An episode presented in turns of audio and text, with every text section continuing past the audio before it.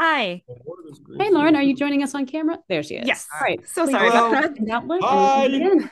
Nice to meet you. Great to meet you. Very nice to meet you. Obviously, it's been a minute since I've been on Zoom, so I apologize. That's good. Oh, that's, that's good. good. The Get world's off. getting real again. Yeah. Thank you so much for your time. I really appreciate it. And congratulations on the show. I uh, have only let myself watch the first three episodes because I don't want to inadvertently give anything away, but I'm literally so excited to continue on with it. So, congratulations. Oh, thanks so much. Thank you. It means a lot. And if you do like those three episodes, you you you got a nice ride ahead of you. Always I- selling. Yeah. Always I can closing. feel it coming. I can feel it coming. It's cool. No, because it may not be for everybody, but if you're in, at the, you know, at the beginning, it, it gets it gets pretty fun. Well, I, I can tell you to to be honest with you guys for a second. I'm one of those people that salesman kind of it makes me want to crawl out of my skin a little bit. And so seeing the show start with Jack making this pitch, I was kind of automatically like, "Oh, I don't know if I can do this." and it just it just reels you in so well and so um it's just so natural. I was just wondering um if you guys considered that, I think it's like a really bold way to start the show, like kind of challenging people to get on board with it. We we absolutely can thought about that, and that means the world to hear you say that it it took you in like that, and we're aware that that scene is is difficult and and long, and um and that it also uh it- you kind of are going back and forth in it, where you're saying, oh man, like is this guy saving this guy's life? Uh, Right. and but he's also whoa, like now there's a you know he's making a pitch now you know there's a it does it you know but to us that scene embodies the deep deep kind of themes and paradoxes of the show you know um and, and not- not to mention you know when, when you say that you're getting reeled in and, and yes we, we we hope that and we, we thought about that and we we, we we wanted it to, to to pull you in. But it's also Billy you know? Like it could have been somebody else and and and and, ha- you know it couldn't have been. But had it been you know might have not felt that way. But he knew from the jump that the way this story works is by imbuing Jack with a deep deep humanity that he's he's a salesman but he can look at you and know what you need to hear and he can know what you might need deeper in your life and he might not be able to get you all the way there but he can get you to tomorrow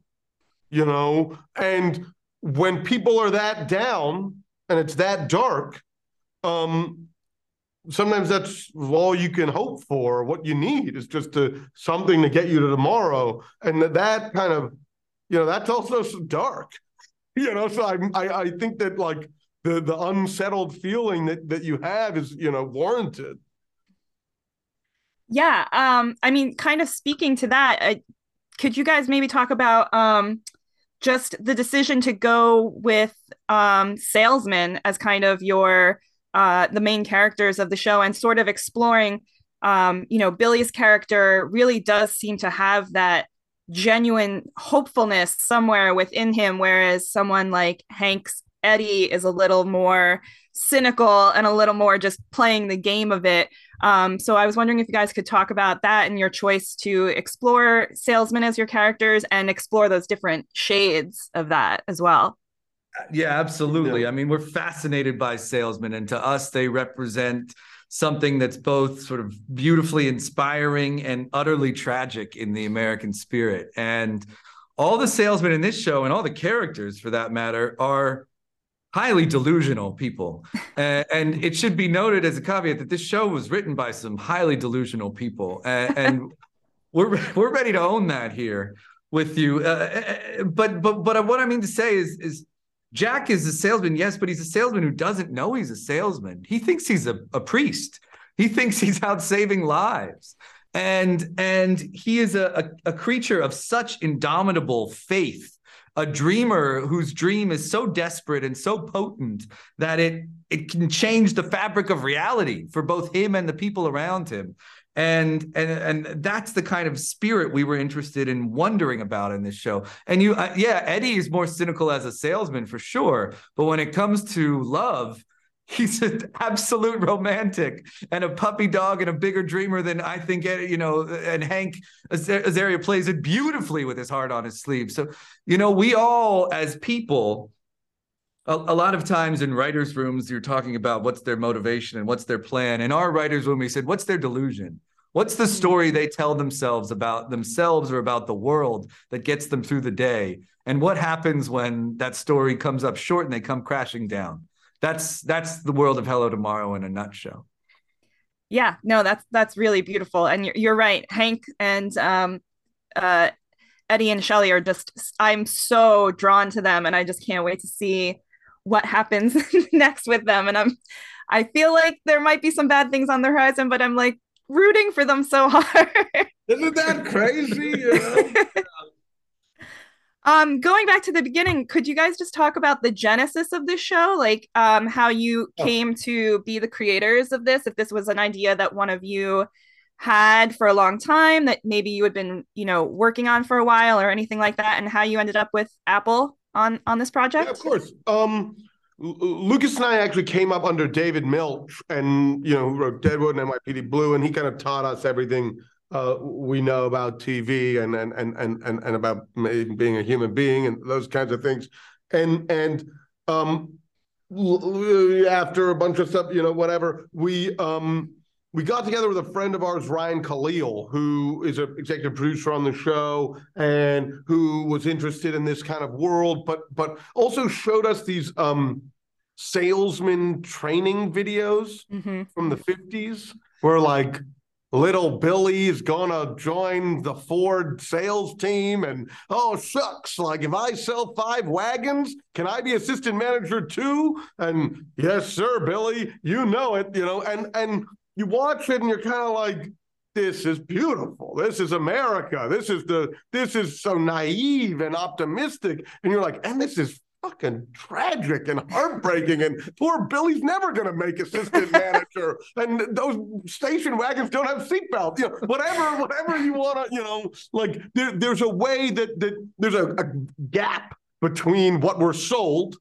and the reality we end up having to live and in that gap is what you know it kind of made the show and then and then it got way deep. you know then we're into tex avery cartoons and billy wilder and capra and sturges and obviously um, there's a, a, documentary called salesman by the maysles brothers that was really kind of formative for us in understanding the pathos at the heart of the life of the traveling salesman um, that that made us sympathize uh, with, with with their kind of dilemma uh, in mid-century America, and and then you know, it's then it's just a lot of brilliant designers and a lot of brilliant prop masters, and obviously a bunch of uh, tremendous actors who kind of get the thing on its feet, and then you're like, oh wow, then it's a whole world, you know. But um, it was what I will say is that like it's uh, you know a wild joy to go into the world of Hello Tomorrow and write it and see it be with these characters and oh, what if we put this fucking gadget in here or put this, you know, it's like really, really special um, place to be. I'm sorry for swearing. No, you're totally fine.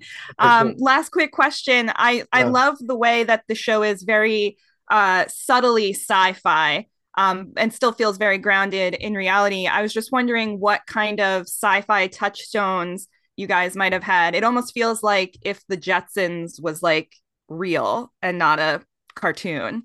Yeah. Well, that's the us. The best sci-fi is it, it, has a has an imagination of the human experience of the technology. So we were, yeah, the gadgets are fun, but also what's fun to us and what sells them in our show is the way the characters take them for granted. The way this this uh, this hover car is just another car, um, and uh, that that it forms a lived-in texture of the world mm-hmm. is is really what we wanted to achieve, and that's why when we when we designed all of these things with with our with our with our director Jonathan Entwistle and with the brilliant uh, crafts people on the and the crew, so we got to build everything practically You know, we're not doing CG robots. We're having a big hunk of metal and puppeteers up there moving the arms around, so that both so that it's a little janky and and and rusted and real and has the texture of of reality and all its shabbiness, but also that the, the actors remember these are just human realities. Mm. This is yeah, that robot's making a, martini over there, but here I am in the foreground and I have a heartbreaking scene to play. And, and so, you know, we we love the idea that you can build a sci-fi world and play real human stakes in all of the dramas and have it be relatable and have it be about family and have it be about love and addiction and compassion and heartbreak and intrigue and all and all all at a very human scale uh, is is what we try to achieve with the show. Well, it's a beautiful show and I can't wait to finish it. Thank you so much for your time. This is my first one-on-one interview, so thank you for making it so easy and so fun. Oh, I really appreciate it. These are our this is a great pleasure. You're, this is great, and and also um, I can't wait for you to see the rest of it. Yes, enjoy. Uh, you'll, you'll like it. Thank you so much. Have a great day, guys. Okay, bye. Thanks.